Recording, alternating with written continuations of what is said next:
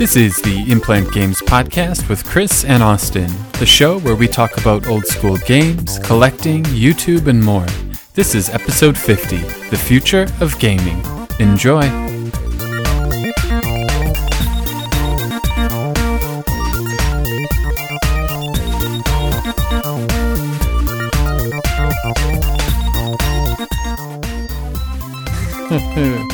Welcome to episode 50 of the Implant Games podcast. I'm your host, Chris Genthy. With me, as always, is Austin Mackert. And uh, it's been a little while since uh, we've recorded, Austin. What have you been up to? A little while is an exaggeration. Oh, I guess It's it only been like a week, Chris. Well, I believe the Earth is like 4.6 billion years old. So, in the grand scheme of things, I mean, we just like recorded a, a moment ago. but no, uh, I had a bunch of Pokemon tournaments, a bunch of races, and you had a bunch of pinball tournaments. Um, so there was like a, a four week period where we were both just not available Saturday or Sunday, and uh, you work Monday nights now, so that was off the table as well. Yeah, yeah. Um, you know, about a month ago, my schedule switched, and now I have to work Mondays, um, which was bad for recording because that's that was going to be our new designated recording day, and would have been nice and convenient. But now I'm uh, off on weekends though, so um, So it's back to the old schedule. exactly. Sort Did you did you have four tournaments?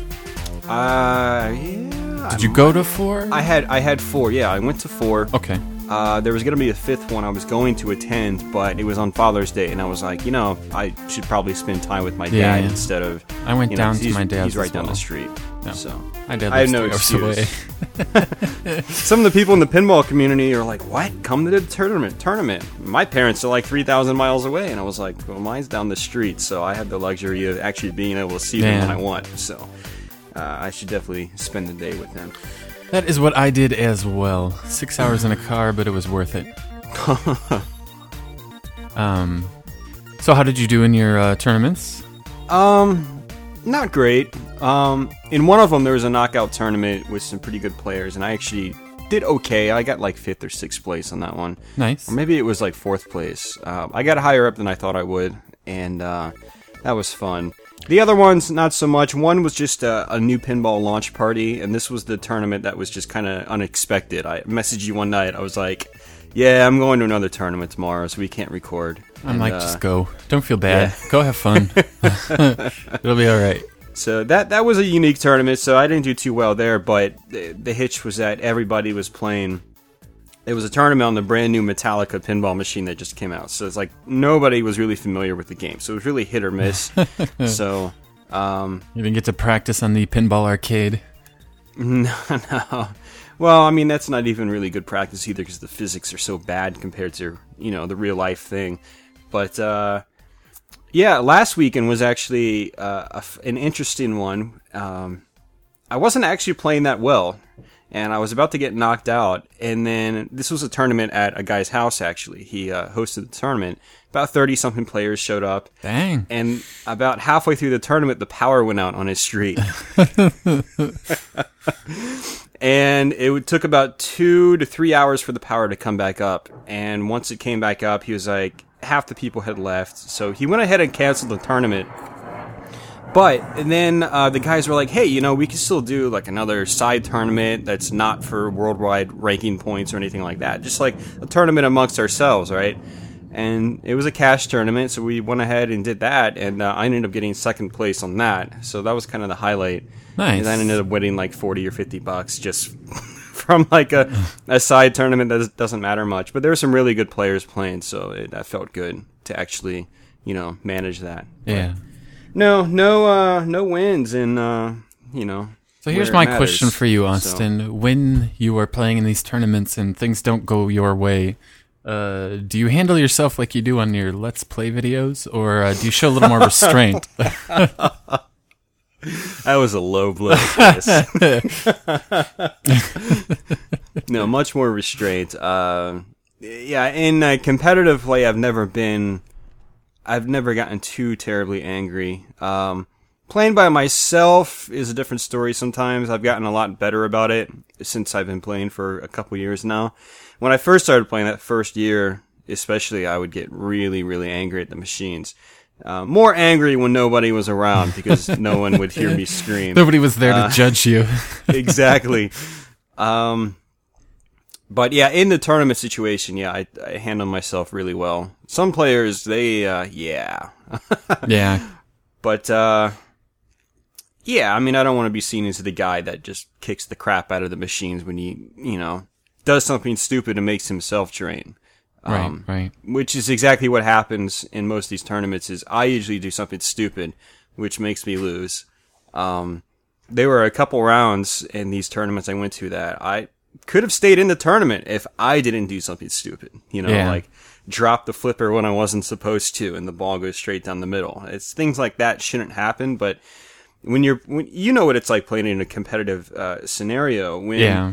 you you're playing with other competitors and it's f- you know More serious pressure. business like it's for money or it's for ranking points or whatever it's yeah there's a lot more pressure. I have this anxiety uh, inside me that's really coming to the forefront that's not there when i'm just playing by myself or just playing casually with friends. And that really really clouds your judgment and your reaction times and uh, it's something that you know with more and more practice in a tournament setting you start to get used to it a little bit more but i'm still at the point where it's you know i'm very anxious when i compete so um, that definitely gets in the way of, of well my abilities so yeah. In Pokemon, I used to like, especially in the first round of a tournament, I was very jittery. You know, like you Yeah. just can't quite hold still. Your hands are a little shaky, and uh, you know, it's a lot. I don't really have that anymore. You know, because it just starts to feel very routine. But there were definitely when I started, like you know, just nerves. yeah Thankfully, I didn't have to, you know, manage a flipper, so it didn't really matter. So anyway, congrats on your second place non-premier, I guess, win of sorts. of sorts yeah I had three Pokemon tournaments, and uh, I finished first, seventh, and third, so I was pretty happy about that. Nice And uh, go karting, uh, my last weekend I actually did really well. I took pole for the first time. Uh, I've I've never taken that before, so in qualifying I had the fastest lap, and uh, it was actually the first time all year.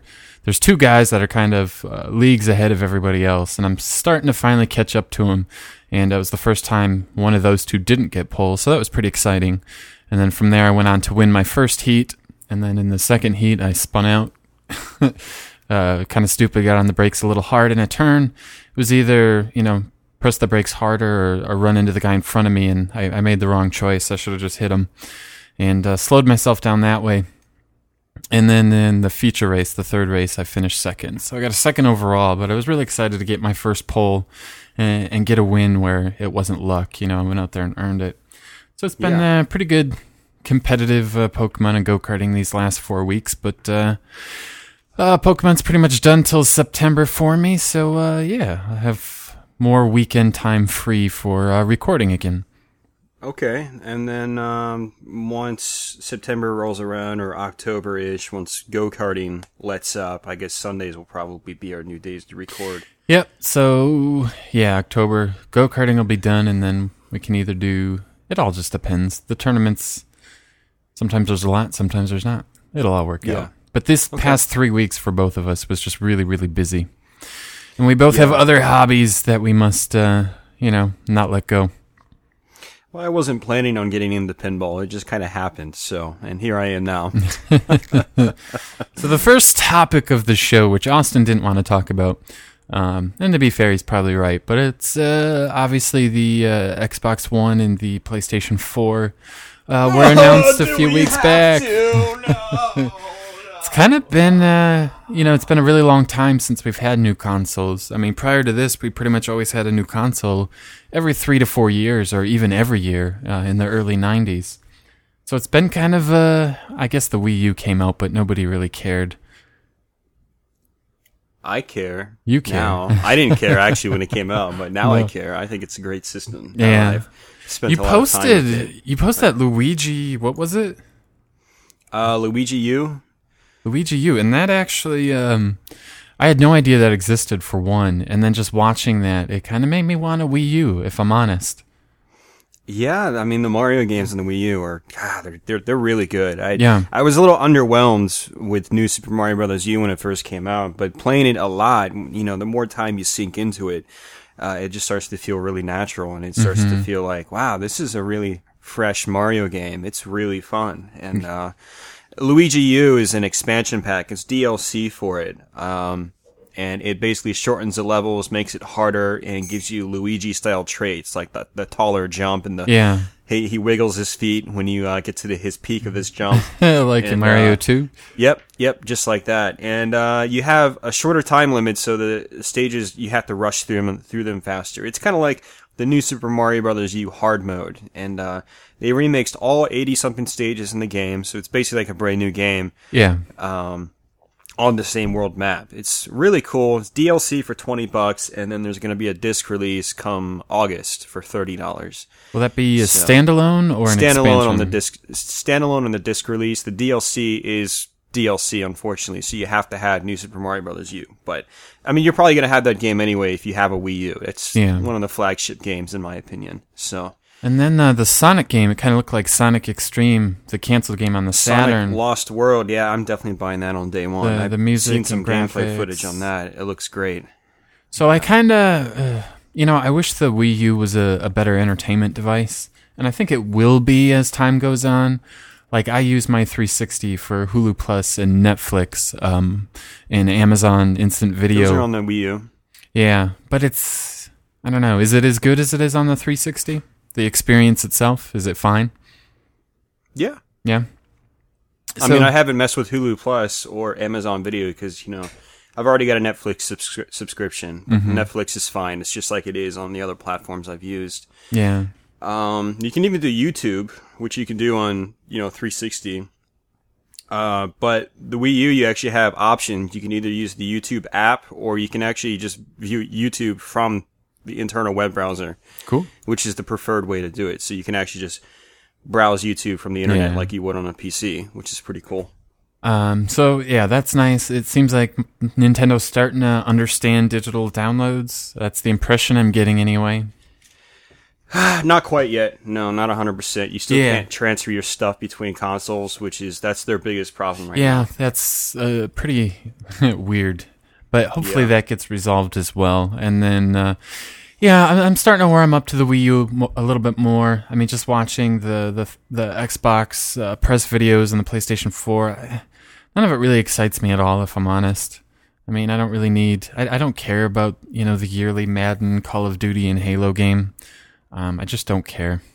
Yeah, same here. But you know what? I was actually, you know, I really don't want to talk about this topic, but Clearly, no, no, I was. I was, uh, I was actually pretty impressed with the visuals. I wasn't expecting the next generation to be a big step at all, but I had to say I was actually kind of impressed with the graphics, Yeah. the graphical improvements. Uh, but I mean, again, the games, it's like, it, it seems like it's basically signifying more of the same of what we got in this Yeah. generation, just better visuals, you know.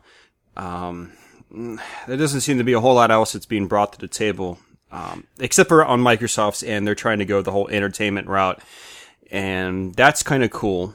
yeah, I was. eh, I don't really use that stuff, so it's like ah, it's, Yeah. it's cool, but it doesn't it doesn't work for me because that's not what I really need, you know. Yeah. So, but it, you know, I don't. Subs- it would be really cool. Like I've got AT&T U-verse, and it would be really neat. Um, you know, if I had the Uverse TV service to actually use my 360 to interact with that, rather than you know whatever box AT and T gives you, stuff like that. I find mildly exciting. I'm never going to get cable or satellite, so it really doesn't impact me at all.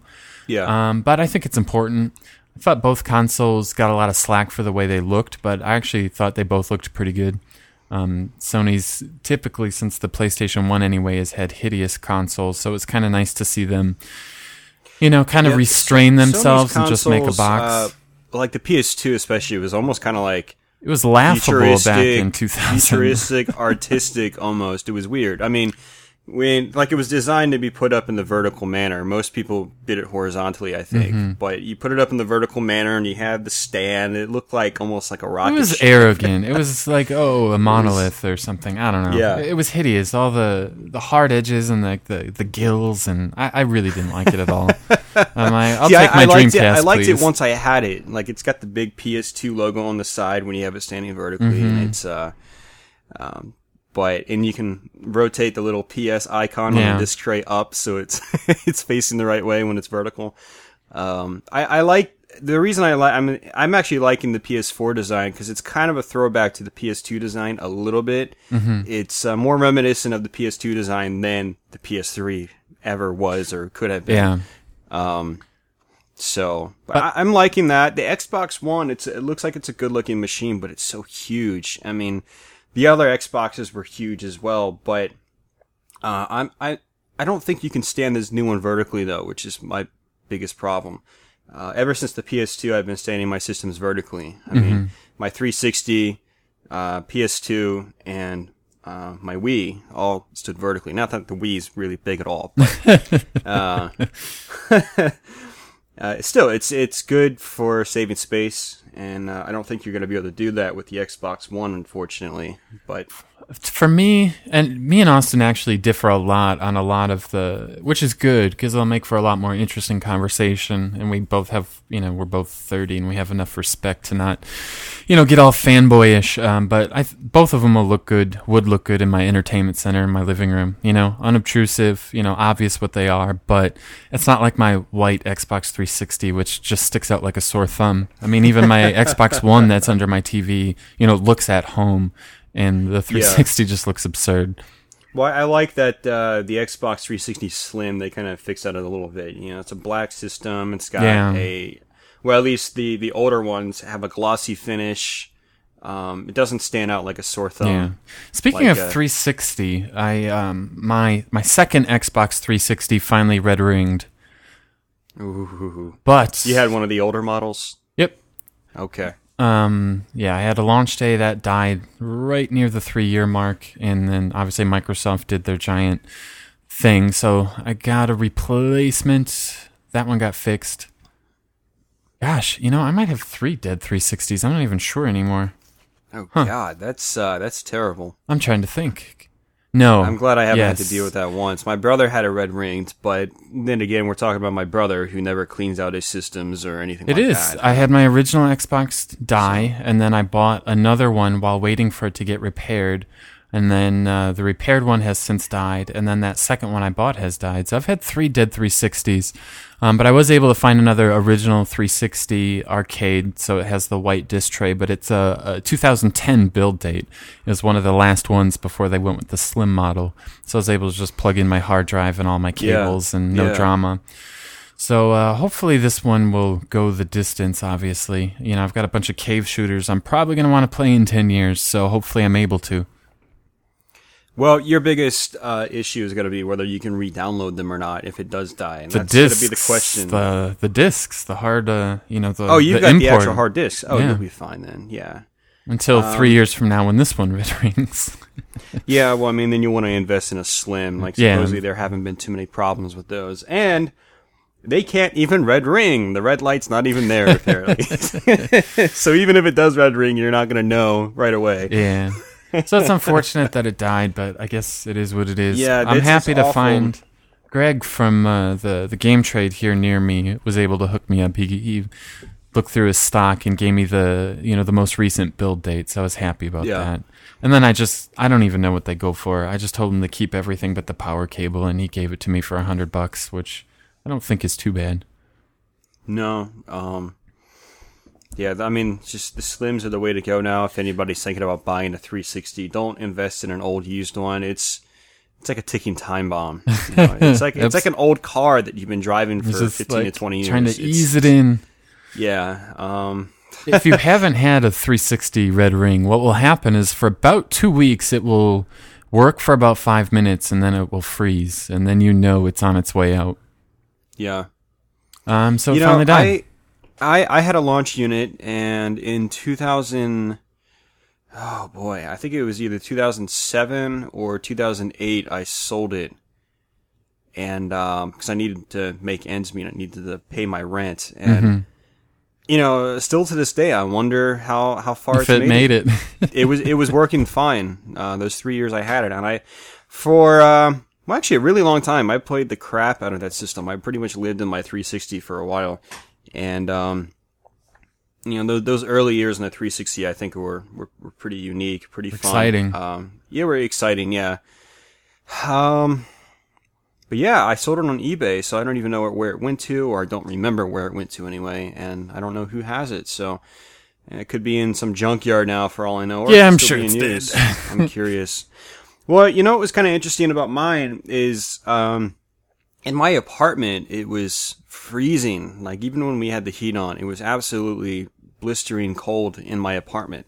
And I had my 360 sitting, uh, my little mini entertainment center was pretty much next to my window where it was like the coldest. Mm-hmm. And you know, the biggest problem with the 360s is they overheat and all the ventilation. paste goes everywhere and it's, it kills everything.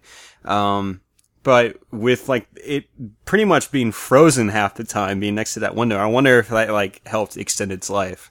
Uh, Yeah, very well could've. overheating too much. So, um, but then again, that doesn't account for the summer times when it got too hot. So maybe I'm just yeah, maybe that doesn't really add up. But Luck yeah, I still wonder where it is today. So, but I'm, I'm actually kind of glad I got rid of it before any of that happened. Yeah. like that was Before it became a paperweight. yeah, that was before the red rings really started happening uh, as uh, problematically as they are now. So, um, but I got a Slim in 2010, and uh, yeah, I haven't looked back. Slim has been great to me. 250 gig hard drive. It, you know, it's only crashed a couple times, and Eh, you know, it's hard to say whether that's because of Microsoft's botched updates in their new dashboards, or if it's because of you know games or the buggy nature of some of the games. So, but it's treated me pretty well. It's a good little system, it seems.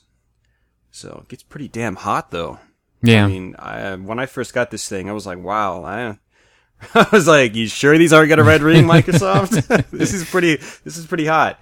So I could like cook some bacon on here if I wanted to. yeah, but well, maybe that's a good thing. The heat is exiting instead of getting trapped inside. that's true. That's very true. Or it's just that hot inside too. Who knows? So anyway, the 360 gets announced, and Microsoft um, uh, they made an interesting decision, and I kind of just didn't even notice. I, I had no idea that so many people were going to hate this. I was kind Oh, of you talking about the Xbox One? naive. Yeah. So sorry, the Xbox One. They announced that uh, with the games, um, you would be able to install them to the hard drive, and then you would kind of you wouldn't have to put the disc in the console to play it like you do on the 360 if you install it. And um, anybody in your house would be able to play that title because it would be, I guess, saved in the cloud. And then if you were at somebody's house and you logged in with your Xbox Live account, you would be able to access that, you know, downloaded copy of that game that originated on the disc. And then the downside would be, you know, that disc wouldn't really be useful to anybody else. And um, people were really upset about it. And uh, I actually just, I didn't even notice. Like when I heard about it, I was really excited. Um, you know, I thought about, God, you know, games that I've had to buy twice, you know, so that we can play them upstairs and downstairs uh, at the same time. And, you know, I was excited for that whole family aspect. And, you know, it's kind of like Android, you know, I can just reset my phone, you know, if it starts acting slow and wonky, and then I instantly still have access to everything I did, you know, from the cloud. And I was really excited about it, but other people um, were, I guess, really liked that experience of, of buying used copies of games and were really upset at the thought of that being I- taken I- away. Well, I think it's not so much that. I think it's more people want to be in control of what they spend five hundred dollars on. Mm-hmm. You know, and that's the problem. Is Microsoft announced this scheme, which actually, on paper, it actually sounds really great, but you know, for not having that physical product in your hands that you can, you have 100% control over, um, they're not offering you any savings. They're not passing you any savings. They're not lowering the prices of games. You're still going to pay $60 for a bunch of bits on your hard drive. And it's like, you know, people were up in arms about that. And I think people got angry because Microsoft was just introducing it as sort of like an all or nothing situation. Um, I think the better way to go would have been to ease people into it, like continue how Yeah. this current generation has been going. Offer games both on disc that can be traded and resold without any problems, and then offer your download games. Just yeah, like you do now. on that was the other piece, PS3. which is pretty cool. Is It was like- it sounds like all new games will be available uh, digitally on day one. Yep. So, Mm-hmm. you know, if you want that new Halo game, you don't have to go wait in a line. You Yeah. can just download it at midnight. Um, I think, and we might both be agreement on this. I think like three or four years from now, none of this will matter because nobody will buy discs. Um, I look at services like most of my movie consumption is very rarely on Blu-ray. Um, I usually I kind of have a cap of ten dollars uh, for Blu-ray. I, I won't spend you know 25 35 or more on uh, on a Blu-ray disc. I will just uh, buy it off Amazon instead digitally, and then access it you know on whatever device I want, wherever I want. And uh, same with music is a little different. I buy a lot of music on vinyl, um, but I also buy a lot of music on the Amazon MP3 store. And uh, I can totally see that happening with video games as well. I mean, you know, if a AAA game, you know, in six months, you know, goes on sale for 20 bucks, I mean, you know, I think that's going to appeal to people, much like Steam has pretty much taken over the PC world, has it not? Yeah. I mean, there's uh, Steam is definitely the most popular, but there are quite a few other. Yeah, I think uh, Steam has something like titles, a, a 48 or 52 percent of the of the market Yeah. on the PC side. I did a little research. Mm-hmm. Um, so I I can see where people got really upset, um, but I think people aren't. I think it's just does it's not going to matter because discs are going to die. You know, we talked about this a couple of years ago.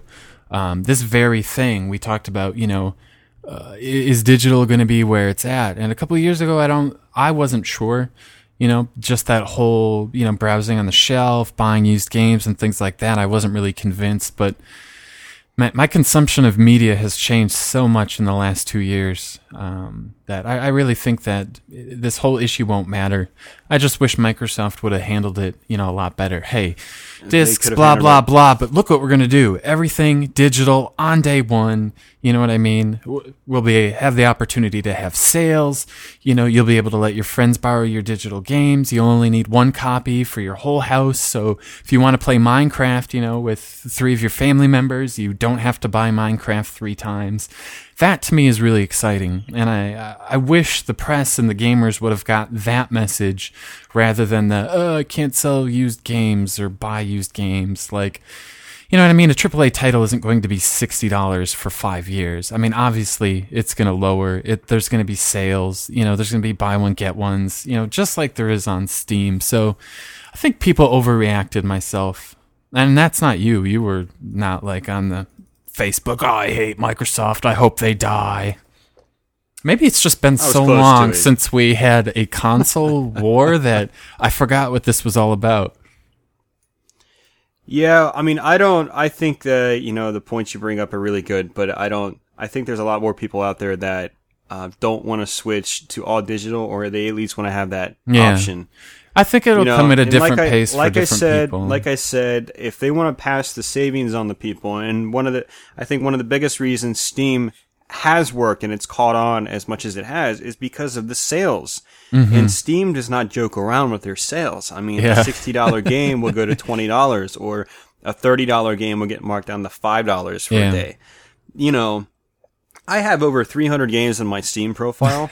Most of them were under five bucks yeah, you know, and that's games like the Bioshock series, um, Max Payne 3. I made an exception, spent $15 on it when it was still a 40 or $50 game. Um, you know, lots of things like that. I have all the Mass Effects. I have pretty much mo- a lot of the modern games because they were marked down to five bucks or less for, you know, one of their, one of their, you know, you know, specials. They have specials. They have huge holiday sales. Uh, they have summer sales. They have springtime sales. It's, that right and there they is have, what I'm have excited weekend about. deals every single weekend. Every single weekend they have a, a, a special in a sale. Mm-hmm. Sometimes they do midweek madness sales. There's always something being discounted on Steam.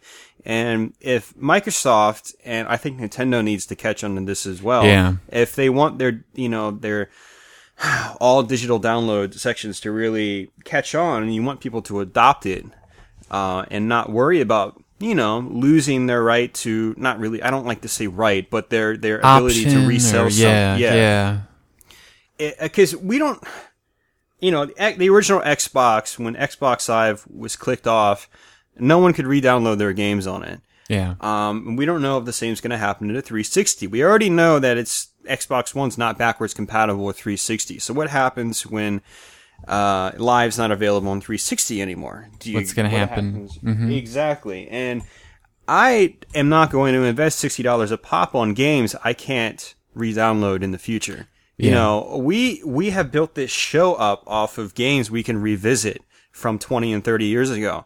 If we can't do that, you know, 20 30 years from now, if I'm even still alive, it's, you know, I just, I don't see the point in it, you know. Um, Let if me- the prices, pri- if the prices are lower, you know, if a big budget $60 game is 20, 30, maybe $40, you know, that's worth the experience alone to me. But that whole $60, that's a little much. Right now, I can buy a $60 game, play it for a week, enjoy it, get that experience, sell it for 35 or sell it on a forum for 45 or, you know, something like that. And I have that option. And, uh, uh, I'm curious to what's going to happen because obviously offering it digitally versus retail.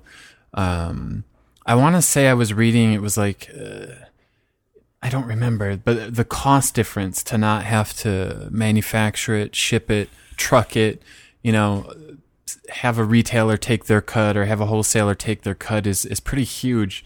And I'm very curious to see what's going to happen when inevitably, you know, m- Best Buy and Walmart kind of get sliced out of the picture when, you know, Microsoft, a, a brand new game could be 50 digitally or 60 in the store. You know, how, how is that going to change everything?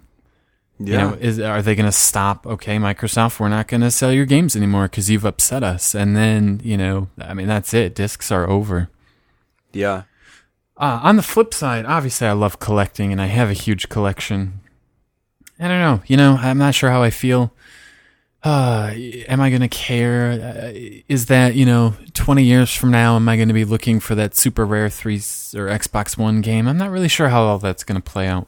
Yeah.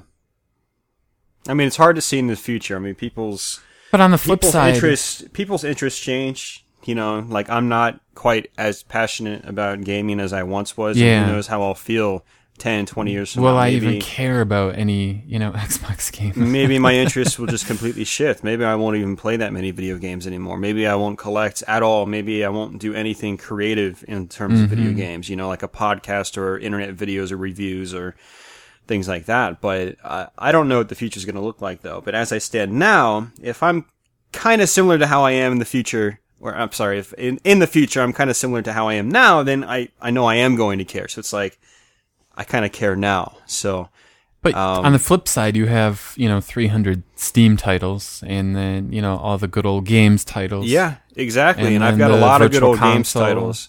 And the good old games titles, I'm more willing to spend money because I can copy them at Yeah, will. absolutely. Um, I mean, God, countless times I've been at my mom's house for some holiday and I'm bored to tears because my dad and my brother, they always talk about band crap and my mom just kind of does her own thing and I'm just sitting there in the middle like, okay, let's download some good old games, you know, because DRM free, I can install these old DOS games on any computer I want. And it's great. It's like the old days of PC gaming when I would take my Doom 2 disc and just bring it and put it on any computer that Yeah. I came across. And, and same with Quake, you know, things like that. Raptor, Call of the Shadows. But that's, that hasn't, uh, Good Old Games has done a good job of, you know, with the, the, the no DRM thing. That's got me to buy more games from there than Yeah. I, I would have normally. but let's say, you know, you're at your, you know, your aunt's house and they have an Xbox One and, uh, you know, they just have a bunch of Barbie games and then you just log into your account and then, you know, you play anything that you own. Well, except you're going to have to log into your account, download the games, which is not a joke when your games are like three gigabytes in mm-hmm. size. Um, you know, Microsoft was like, well, you could just log in and download your game. I'm like, it's not going to go that fast, you know? Mm-hmm. It's going to, uh, you're going to be at some person's house. It's going to take like an hour to download that game if you're lucky. I mean, Well, I'll be not- able to play Minecraft in a matter of minutes, I assume. Hell. Chris, I mean, you on your like 10, 10 megabit per second internet service. It's I like, assume we'll all be under the uh, the Google Fiber, you know, network. Oh, I and- hope so. I mean, once that happens, that it'll be a different story. But as it stands now, it's it's not as convenient as they're making it Yeah, sound. I think we're on the I mean- cusp, though. I, I think we're on the beginning of kind of a, a shift.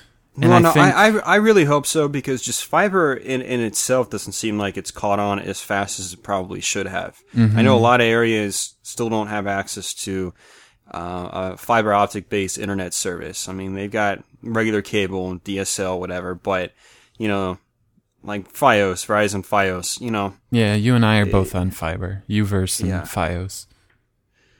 so. Oh, actually, I'm not. I'm on cable. I forgot. Oh, did you switch? Well, no, Oh, I got cable moved. when I moved in because the speeds were the same, and Yeah. it costs like twenty dollars less a month. So I was like, Mm-hmm. I'll try this. And the first month it was really rocky. It was really bad. But then, just out of nowhere, it was like, it. I haven't had any problems since like November. So it's been very fast for me. Um, so I've stuck with it. But uh, had it started to act up again, I was going to switch over to Verizon Yeah. pay that extra money but get higher speed go for like 50 megabits per second um, That's pretty. That's pretty nuts.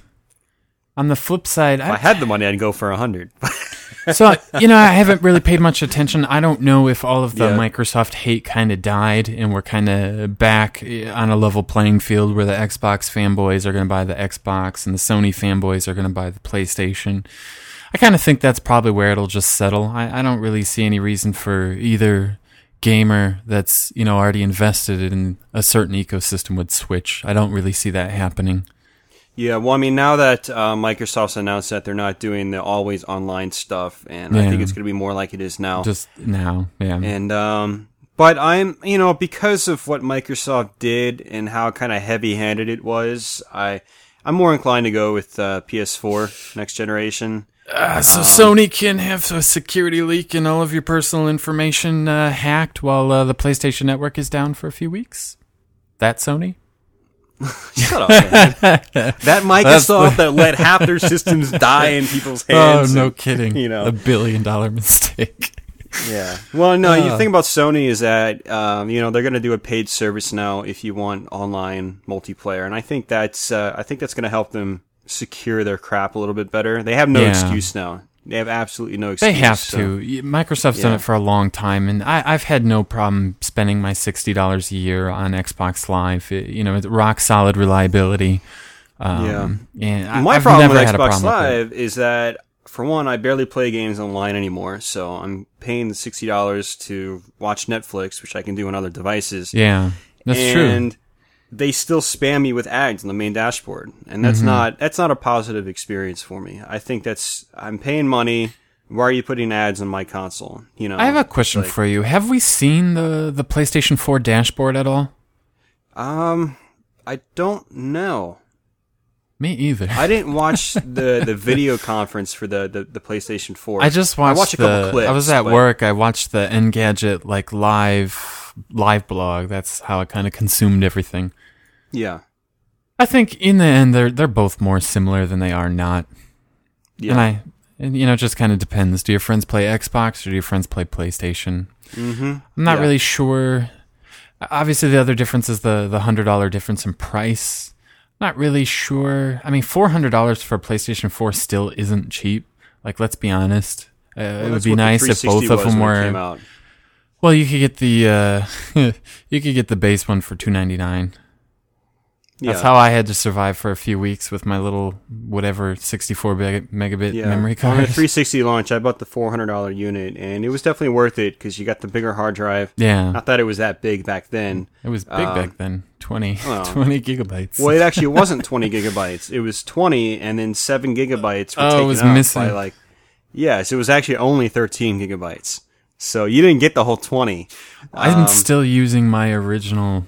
But you you get you got the uh, the actual DVD remote for it, which I still have and I still use. Uh, and you got a headset and blah blah blah. So it was it was the better deal for uh, you know But At uh, mine Walmart, there were two of the expensive ones, and then eight of the lesser expensive ones, and I was seventh in line, so I didn't have a choice. I pre-ordered mine.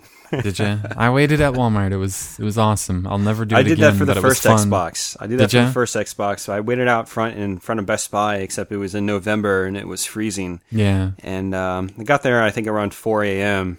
And um, you know, so that was fun. Uh, definitely some memories there. So to close out on the Xbox One, so we both kind of agree in the future it won't matter. Microsoft should have handled things better. No, I don't. I don't really agree with that. I never No? said no. I don't. I think it's too early to tell. Still, Yeah. I think. Uh, I think that if it's if they want it to not matter in the future, and I'm talking to the corporations here, then they need to give the consumers more incentives to throw away their money because that's what they're doing. You know, Mm-hmm. You're throwing, you're you're basically tossing your money up, and you're getting some product that lives in your computer or not on Lives in the product. cloud. Yeah. Um, so I mean, that for me alone is uh, like I like a Nintendo system. If you if a system dies, your content is locked to that system, and Nintendo is really really strict about letting absurd. you. Yeah, it's it's archaic, but it's Nintendo is very strict about actually letting you re-download those games. So there's good chances you might not be able to re-download your games. There's one guy. There was an article. Yeah, um, was, was it Kotaku? when yeah when the Wii U came out, the guy screwed up his system transfer or something, and then bricked his Exchanged console. his and Nintendo wouldn't let him re-download his four hundred dollars worth of digital titles he bought. And you know, so with things like that in place, there needs to be you know many more incentives for me to invest in these digital download only games when something like that can happen and I can just lose my money. Now, a lot of people argue that, well, it's all about the experience. Well, my experience extends over a long period of time, not just a week or a month. You know, I always revisit my games, especially my favorite ones. And if I can't do that, then that's sorry. The incentive's gone. You guys need to do a better job of trying to reel me in and uh, keep me. So, and I think that's how that's how a lot of gamers feel, especially Do you think they'll do? Gamers Do you think they'll succeed? Where uh, the console world is more like Steam? They might, and I think that's what they're trying to go for. But I think it's, it's still too early to tell. They still have to work out the kinks and streamline things. They need to introduce a lot of sales. Um, you know, yeah, I was like really I was excited to buy a Wii U, and now that you mention, it, I'm like, God damn, I don't want to have to deal with that.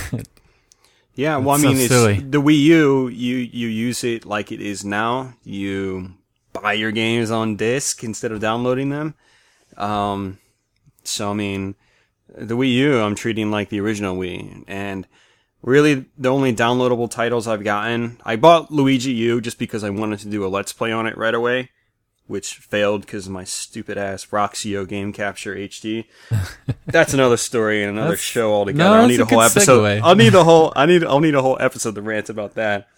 well, Uh, no, no segue yet, Chris. I'm not done yet. all right, keep and going. uh, you know, you just uh, the Wii U. Just buy your games on disc. You know, I bought a couple downloadable titles to test it out, and I did the system transfer the other day uh, from my Wii to Wii U because I wanted to hack my original Wii without losing all the games I purchased. So I I system transferred them over to my Wii U, and now my original Wii is free. I can hack it and do whatever I want with it now, and not worry about losing my purchased games. So, um, but aside from those, uh, you know, I don't really plan on buying too much download wise for the Wii U.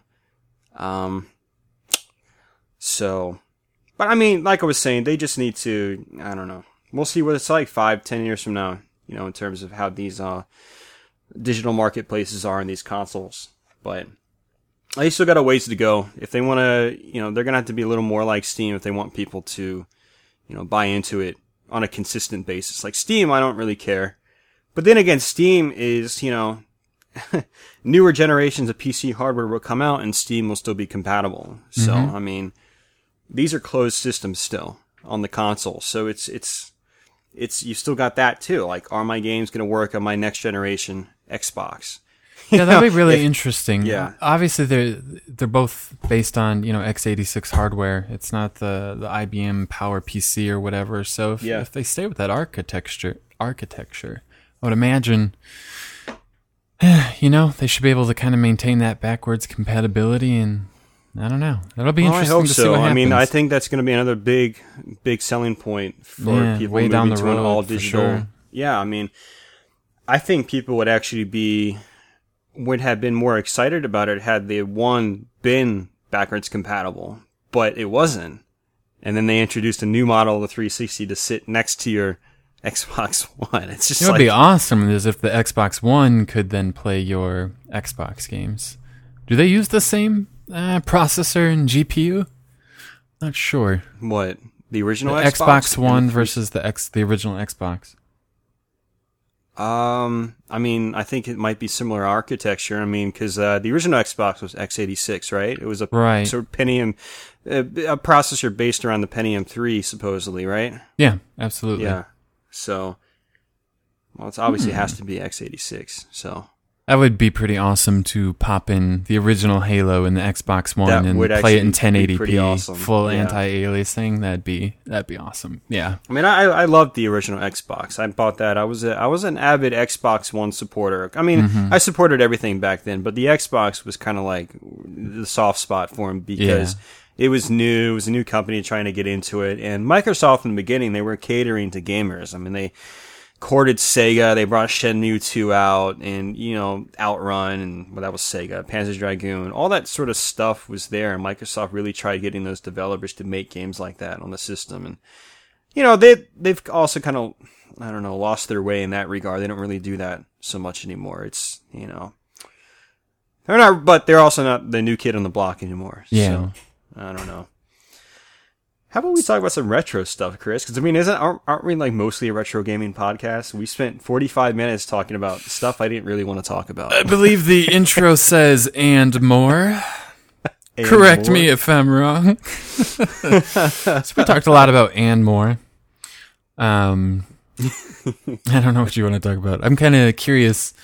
Um, obviously, we both make YouTube videos, and that's something that you know we're both passionate about watching YouTube and, and creating YouTube videos. And um, you know, we're both uh, this year we both bought our first high definition capture devices. Is that correct? Yeah, and uh, I went with the uh, the Elgat the Elgato Game Capture HD. You know, beautiful name. And uh, you went with the Roxio. Roxio Game Capture HD Pro, Oh, an extra Which I'm- word. which I'm trying to sell now. If anybody wants it, uh, what problems did you have with it? a whole lot of problems. Um, oh, geez, man, I don't even know where to start with it. Uh, for one, the software's slow. It's buggy. It's uh, sometimes it takes a long time for it to actually, you know, display a picture of what you're trying to record. Yeah. Sometimes it doesn't ever display a picture. Sometimes it doesn't ever catch a signal, and you've got to restart the software. That doesn't work. Restart your computer. If that doesn't work, restart, uh, reseat it. It's uh, there's that. But then the biggest problem, well, two biggest problems I was having. Um, on one hand, sometimes it, I guess it apparently wouldn't write the files properly. Like it would record a three gigabyte video file, and when I would bring it into a conversion program or Vegas or something like that, only the first, I don't know, 90 seconds of the video would be there. It would have the entire, say, hour of audio stream there, but only about, you know, a minute and a half of the actual footage was saved. Which, you know, you spend an hour recording the video and only, you know, 5% of it gets saved. There's a problem with that. Big Yeah. problem. Um, two, the times it did record, uh, it would start glitching up a lot. And this is a common problem you can see in HD capture devices, it seems. You can actually see it in my Super Luigi U gameplay video, although that was done with the Elgato. Uh, probably about halfway mark, um, before I finish the first level, it glitches up real quick. Uh, you can see it in that video. Um, but that was happening all the damn time on the Roxio.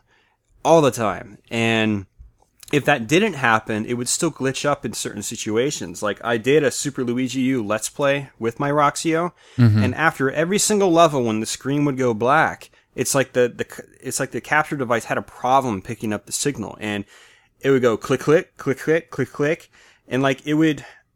It's hard to explain, but basically, it was almost like a uh, I don't know how to explain it, but it would basically extend these these dark sections like three times longer than they were supposed to be uh, in the actual gameplay session I did. So once I synced it up with the audio, by the end of the video, the audio was like five minutes behind, or I'm sorry, five minutes ahead of the actual gameplay. Or sorry, no, the audio was five minutes behind the actual gameplay, and that was just a nightmare to try to to try to link up. I got the- about yeah, I got about a tenth of the way through editing that I you know gave hour up. and a half long video, and I was like.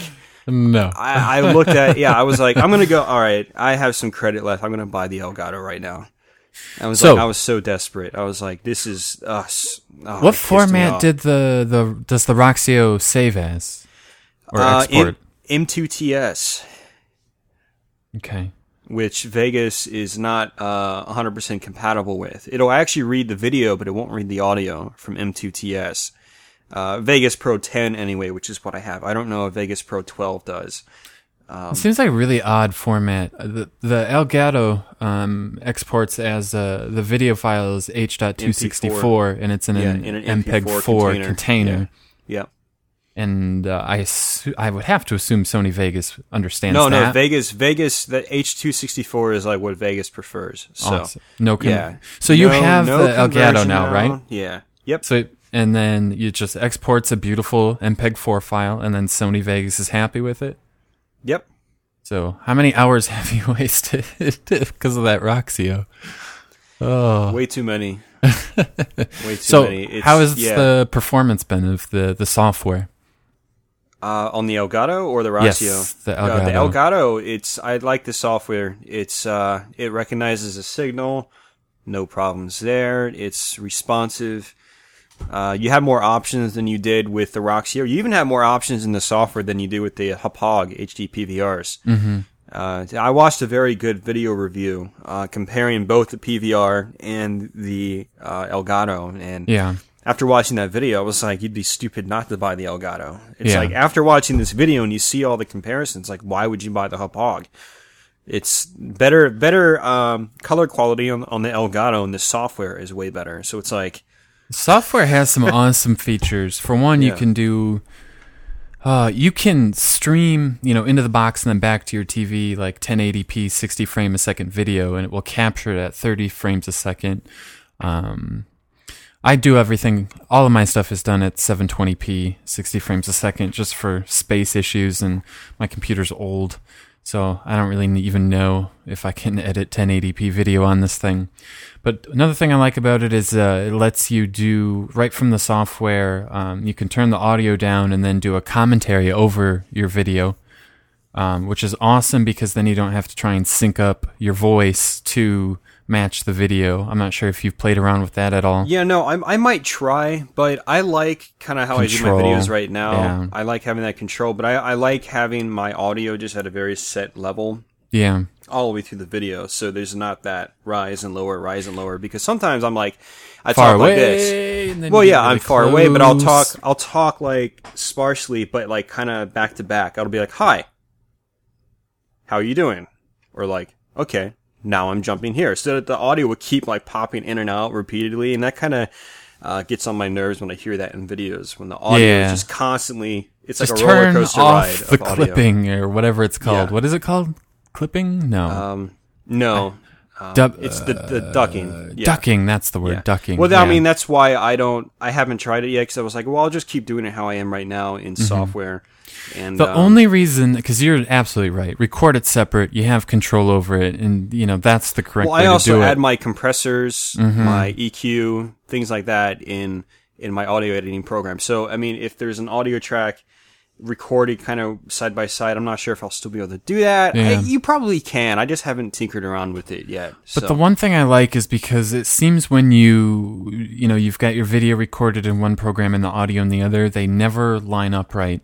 Like this podcast that we're, that you are hearing Mm-hmm. Yeah. now, when Austin sends me his file, eh, they're not the same length. If I match them up at the beginning, by the end, they're five seconds off. Like, stuff like that. So the one thing I liked about it is Five doing it all is at an once. exaggeration, but yeah. Second and a half, maybe two seconds, somewhere around there. Um, It's hard to tell. Yeah, I'm not even I mean, sure how because then- we're, you know, like I mentioned before, we talked about this off air one time, and you know, it's we talk over our, ourselves a lot anyway, so it's almost kind of hard to tell if we're even synced up right. But it They're just just both just, talking at the same when time I edit anyway. it together, I, I listen to various parts and I say, you know, it still sounds cohesive. It still sounds Mm-hmm. like people talking to each other. So I'm like, it doesn't really matter because we're interrupting each other all the time anyway. and then the third feature I really like about the, the Elgato is the ability to just stream straight to Twitch, Twitch TV, which I, Yeah. I don't have the upload bandwidth for that. Uh, I should. I think I'm supposed to be getting three to five megs up, and I only get about a meg and a half. I don't know why that is.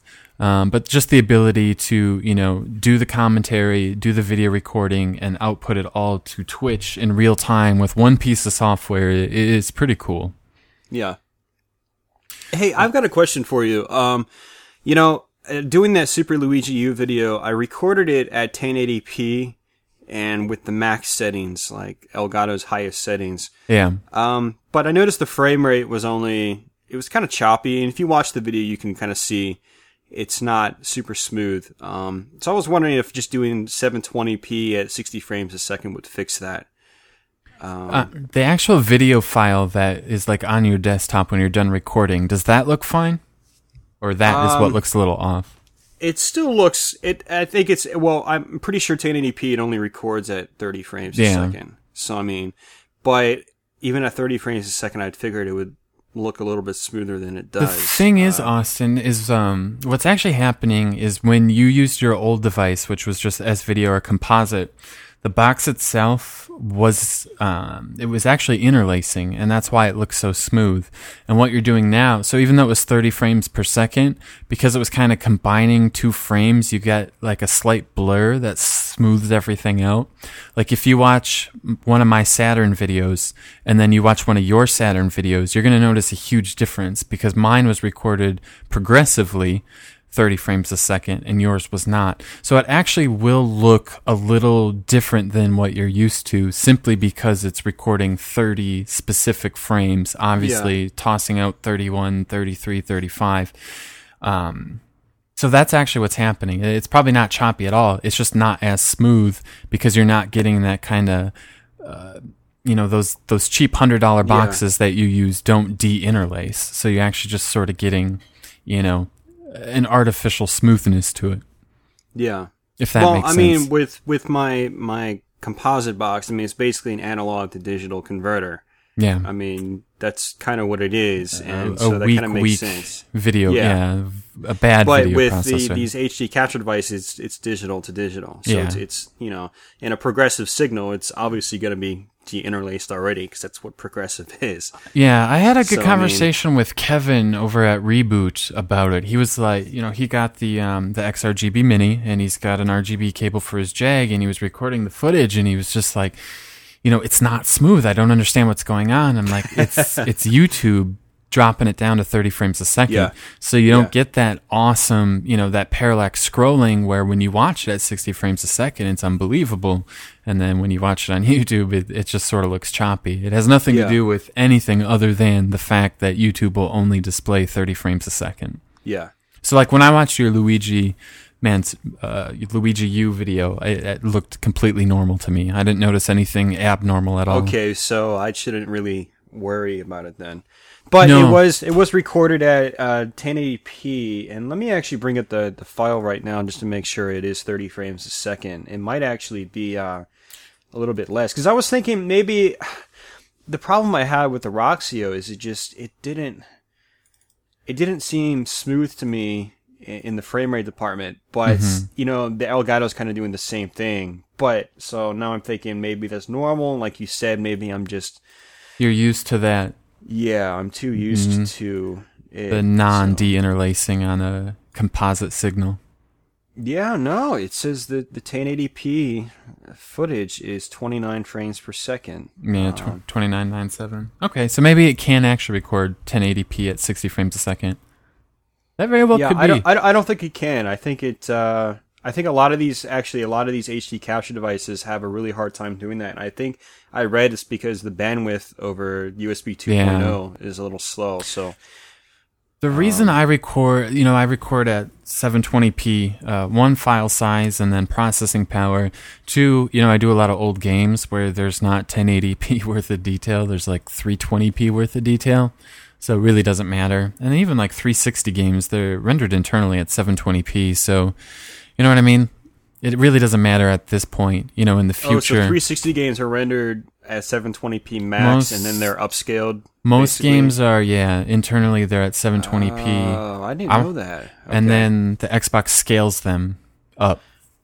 that explains why a game at you know 1080 just doesn't actually kind of look like it's 1080. If you know what I mean? I'm sure you could do some research and find some probably, I would assume there's probably some indie games, you know, that are just like Flash that have no problems rendering at that resolution.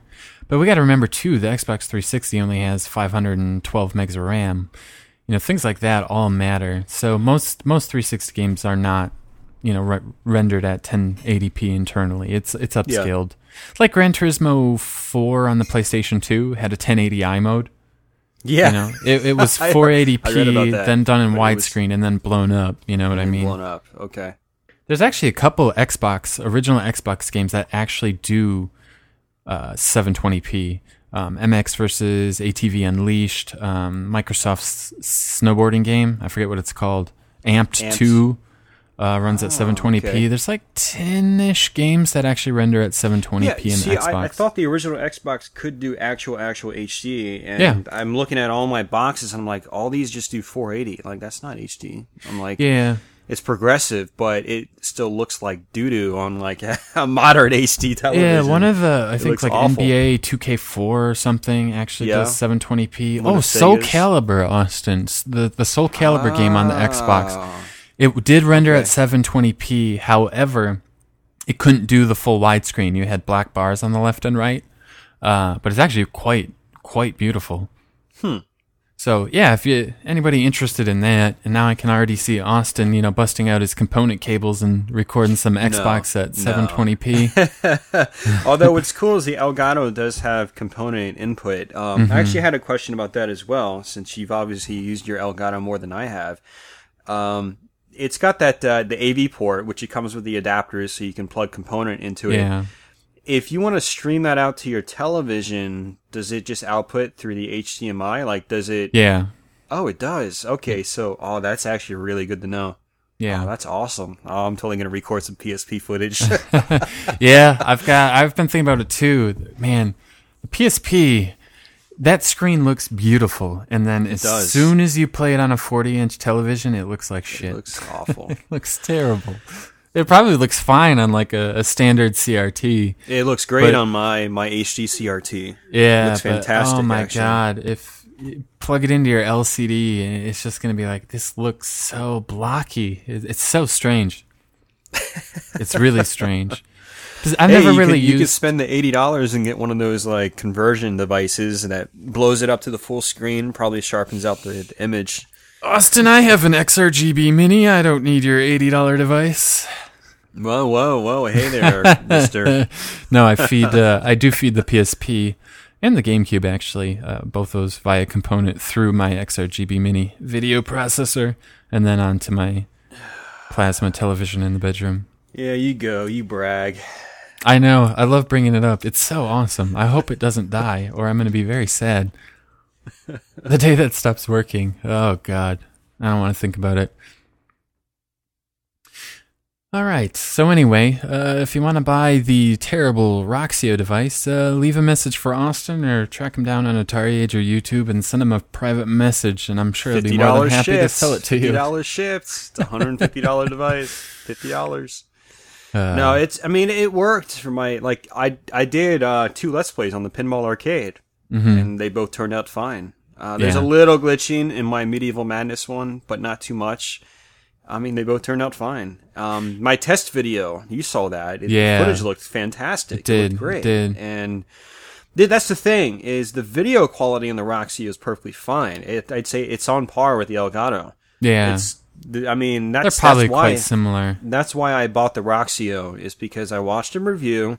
The guy was like, "It's on par with the Elgato. I don't see any difference." And I was like, "Okay, I'm sold. It's only a hundred bucks on sale." So that's going to be my entryway into it. But I get it. It's, you know, software problems. I read reviews on it afterwards or troubleshooting forum threads. I'm sorry.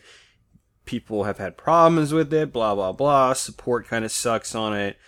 Um, it's hard to fix the glitching issue. Um, and the, I, don't know. The nail in the coffin for it was my Wii U. I bought a second Wii U mm-hmm. for my room. So obviously, so I can play it in my room, but also so I can record footage on a regular basis. Yeah. And it just hated the Wii U. So I was like, you suck, Roxio. I'm buying an Elgato. and I watched that Elgato versus the Hauppauge, and I was like, halfway through, I was like, I'm buying the Elgato. I just charged it to my credit card on Amazon. So two days later, it showed up at my door. Man, that's exciting. I, I hopefully, so, you know, you don't experience any problems with this, and it was very because it sounds like so. the, the the production workflow is going to be a million times easier. Yeah, well, I mean, not that the production workflow was that bad, because like, remember when Kevin, uh, he posted a comment and he's like, "Dude, like you have to convert," and I was like, Oh, I don't actually mind it because it gives me time to like go do laundry and do the dishes and stuff like. I he was making excuses anyway. for himself. I was like, no, I, I like it. I like it. I don't really. No, I. It's not like I liked it. It's that I didn't care because you know I come home from work. You know, it, I let the video ex. Um, sorry, convert for twenty or thirty minutes. Whatever. I've got to do other stuff anyway. So it's like kind of a no like big deal. Really, it's an extra yeah, step, it's, but whatever. Exactly. It's a no big deal. So. But it's nice that I don't have to do that now. So if I really just want to get down and and uh, you know get to video editing, not Record, that I do a lot of editing on my Let's Plays, but I do very little editing on my Let's Plays. So they aren't that much work anyway. I just as long as I can have a video file that works and is complete and oh yeah, I'm excited. That's, that's all I care about. Uh, there's no go karting tomorrow. The track's flooded, so I might try to get something up tomorrow. Ah. I need to. I'm, I'm slacking again, really while. bad. Yeah. Well, I mean, to be fair, Chris, you've you've been busy. You've done. You've been to Pokemon tournaments probably every weekend. You've been go karting probably every weekend. Yeah, you but got a girlfriend. You got. She's got kids. You guys got stuff to do. It's like YouTube Still, last. you know, sometimes I get from home from work and I'll plop down on the bed and catch up on last week's, you know, uh, daily show, and it's like, well, that's you know, an hour and a half. I could have done something more productive. Yeah. You know. Oh well. No, that's all right, true. Austin. I, I'll come home and I'll just sit on YouTube or I'll sit on Facebook or something really, really yeah. stupid like that or bounce between all the forums. Even mm-hmm. though I'm mm-hmm. already looking at all the forums when I'm at work, it's like, it's, uh, I don't know what it is, man. But yeah. Uh, this week I've actually been playing just games. I come home and I've just played games. Uh, played a lot of Sega Saturn actually. So, but it looks like we're kind of you know getting towards the end here, and I'm. Well, I uh, so I'm at uh, the game trade right, and I'm trading in just a box of random crap because I need to get a 360, and I don't really have any money. So I'm just kind of waiting. You know, I have this big box of stuff, and I'm waiting for him to, you know, go on eBay and look at the buy it now and do the math on what he'll give me. And, you know, so I'm just kind of scrounging through everything in the store. And, uh, you know, there's that 360 that I'm obviously gonna gonna get. Customer comes in with three games and he processes his transaction, and then I hear the guy who's selling his stuff like, "Oh wow, that much for Robo Aleste." And immediately I turn around because I heard this. I'm like, what? And I like, you know, I'm six foot five, so I kind of peek up a bit. And there it is. The guy Give just literally traded in a mint condition Robo Aleste for the Sega yeah. CD. You know, and he's like, "Oh, I didn't know these Sega CD games are worth anything." And then, you know, the store owner is like, "Yeah, you know, some of them are." So, uh, God, you know, the guys with his kid, you know, they have all this credit now, so they're looking at DS games, and I immediately walk up there and I look at Greg and I point to that, and I'm, you know, point to myself like, I want that, and he kind of gave me the nod like, it's yours.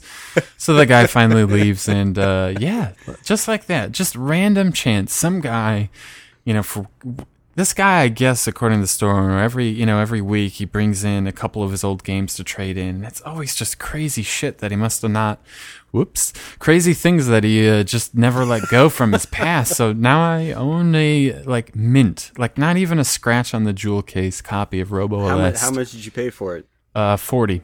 Oh, that's that's see, that's a good price. I think I paid like fifty ish for mine. Um, Yeah. when I had it, I, I ended up selling it in my last big sell off. But um, at fifty, yeah, is about the average going price. I think so. Forty is that's a nice price. So He was just, I guess a couple of weeks ago, somebody was like going to sell something to him. And then like another customer's like, no, I'll give you more. And like robbed him of his sale. And it just seems like such a dick move to me. Like, why on earth would you do that? You're in somebody's store and then, you know, he's conducting business and then you take that business away from him? Like, what is that? yeah, You know, I'm sure he only gave him 15 or 20 for it. You know, I assume he doubles his money or whatever. I'm not quite sure how game stores and stuff like that works. I'm prob- pretty sure that's about they- the they- ratio. yeah, they do that. They, I mean, they use use just pure profit. Yeah. I mean, provided you sell for more than what you paid the guy for. But what he probably did is gave the guy fifteen bucks and he sold it to you for forty. So he ended up making twenty five dollars. Mm-hmm. but he was like, you know, right thank there. you for not, you know, you know, being that guy, you know, because Yeah. I could have offered, I'll give you 20, you know, and just call, it's like, no, I wouldn't do that Yeah. to you. This is your place I, of I've- business. I've, done I've done that before, but not at like um, a story like that. I've done it at like FuncoLands and uh, Oh, GameStop. no, where it's like, eh, That's okay, F you, GameStop. GameStop. yeah. So no, I was really excited, and then uh, my Sega CDX is now on the fritz. So uh, I've barely played it. Uh, good game. Um, obviously, it's a sequel to Musha. Uh, the gameplay mechanics sort are a yeah. little more dumbed down, and the game's a little more difficult. Uh, it's okay. I, I'm not in love with it by any stretch. Yeah, of the no. I'm not. I'm not in love with Robo Aleste either. I like it, and I like to go back to it, but it's uh, it just doesn't. It doesn't feel as polished as Musha was. Yeah. Uh, the, I- everything just feels a little more clunky, and Yeah. uh, the sound effects don't. Sound effects are weak. Yeah, very weak in in Robo Aleste, but I mean, it's still a good game. I It's just definitely not- recommend trying it out. Yeah. It's just not that fifty dollar shoot 'em up that it goes Yeah. for.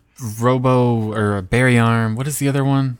Revenge Android of the Ba- Assault. Android Assault. That's Uh, a good game. right now I'm thinking is a good better. game. No, Yeah. it's way better. Trust me. And then I got to play um, a Turbo Express for the first time. We had talked about this a while ago, and I was really curious about the screen because I knew it was an expensive system, and I was under the impression that the screen was better than a, a Game Gear or an Atari Lynx, which are almost unplayable in today's day and age. Probably about the same, right? No, it's miles It is way- ahead. it is Oh my Okay. god, yeah. Uh, Well, now you kind of make me want to get a Turbo Express so I can put my flash card in it. it's you know the obviously it's you know 1991 so it's not like a ds or anything but the screen is significantly sharper you don't have to hold it at like the specific angle to sort of see the screen like it, it's beautiful it's probably comparable to like early digital cameras Yeah. um, where you know the screen the colors were pretty right on but it was all kind of pixelated and strange I don't quite know how to explain it. Never really seen a screen like it, but it's very playable. You know, the blacks are blacks, the whites are white, and uh, it, it doesn't look awful. You know, it's very playable. So I was Yeah. very excited to actually get my, you know, play with one, which was pretty sweet, and uh, you know, kind of finally see what that was like. Because I, you know, I thought it was better. I just, you know, there's not really much information out there about it. Yeah. And then other than that, Austin, I beat Tokyo Extreme Racer again. Although this time I used the Datsun For the Which- 99th time. Yeah.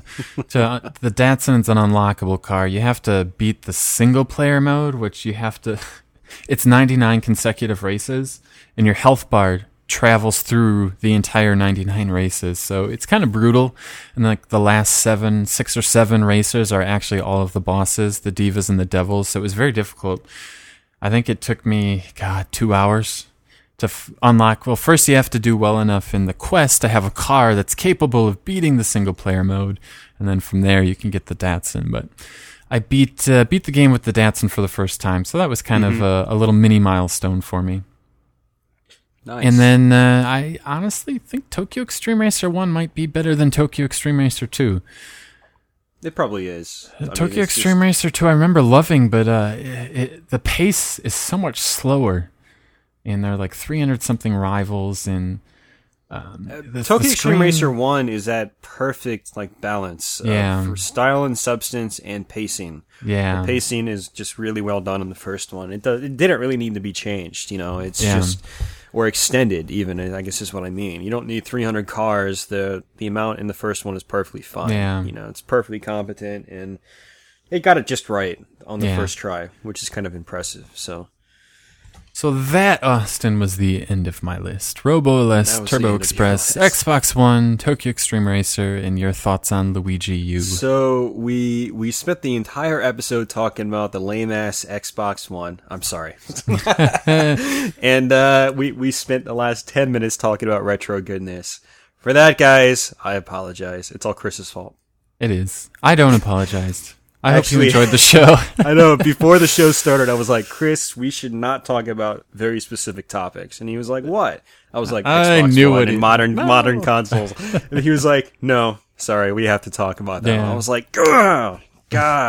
it's an important. It's a complete contrast to. All right. you Well, know, let me wrap up this 20 show with my own bit of retro goodness. Uh, this past week, I've been playing the Sega Saturn a lot. My brother and I both have actually, and uh, uh, he picked up Sonic Jam last weekend, and uh, we both sat down on Sunday night, started up Sonic Two, and rolled through the entire game. Uh, it took me about three hours to do it because I was purposely trying to go for all the Chaos Emeralds Ah. um, to get Supersonic. And I actually posted a picture on my Gameplay and Talk Facebook showing Supersonic, and that was of that gameplay session. I had like 19 lives in that, that photograph.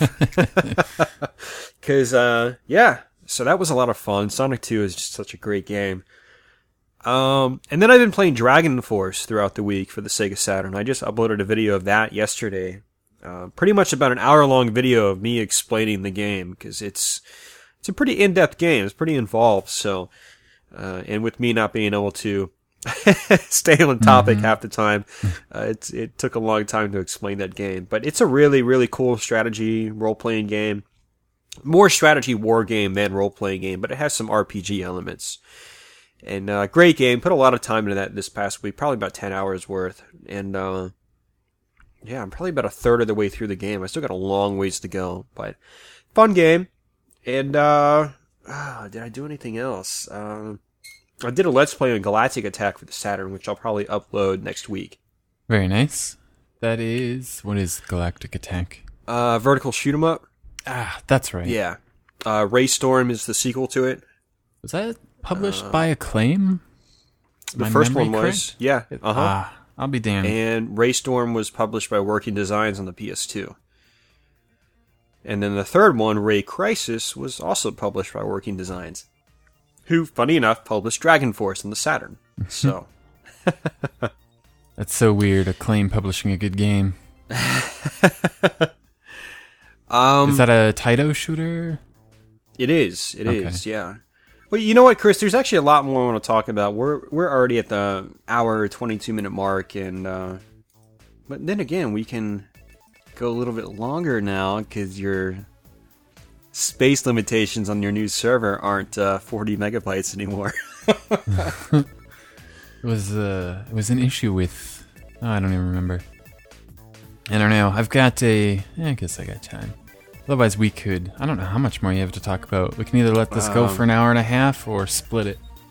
nah, we'll we'll uh we'll go ahead and just cut it off. We'll save it all for the next episode. There's a lot of retro stuff to talk about. Next episode will be in, entirely retro. Yeah, we'll so- have uh, not piss, uh, wasted our weekends away go karting, pinballing, and card trading. So Yeah, I don't know what my pinball tournament schedule is going to be like for the next month, but uh, I've got one on the 13th, but it's not going to hinder us from doing a podcast because it's I don't have to go until like 5 or 6 p.m. or something like that. Yeah. So, um, Well, but, I want to uh, hear our listeners' thoughts on specifically, not to beat a dead horse, but what was your reaction to Microsoft's used game announcement? Um, where do you think the future of digital distribution is? And uh, does anybody have any thoughts on the PlayStation 4 at all? Because it doesn't seem that way. its games look better. No, Do that's they? not true. No. Nah, they, they're they're both pretty even in terms Yeah, of games. I imagine that. I mean, Xbox has freaking killer instinct, man, and uh, trust me, I was I was excited for that. I, I saw the video. I was actually kind of impressed. So Yeah. it's you know they're trying to stay true to the original KI, and you know me, I have a KI two arcade machine in my Mhm. apartment, so it's like you know I, I love that series, and um, so that's definitely got me interested in the Xbox One, but I'm not willing to shell out 500 bucks for it. Yeah. So And then, uh, any thoughts uh, to our listeners on where the Wii U is going to fit on fit in on all of this? Because at the moment, it kind of kind of seems like it's getting squeezed out. But yeah, It's it's Maybe the fit on my gamers- shelf in both of my rooms. right on. Alrighty. So with that, uh, any closing thoughts? Um, yay! I have no idea. I want to say thanks for listening, guys. We, we apologize for the the short break, but uh, we are back, and hopefully we can keep this up. Um, but you know, sometimes life gets in the way, tournaments get in the way, more specifically, and uh, or life gets in the way. So, um, but uh, you know, hopefully we've got another episode up in two weeks. So, but we are not going anywhere. The room goes anything, quiet. No, I thought you were just gonna like roll with it. He's Chris. I'm Austin. Blah blah blah. Oh, See no, you in two sorry. weeks. See you guys in two weeks. Take it easy.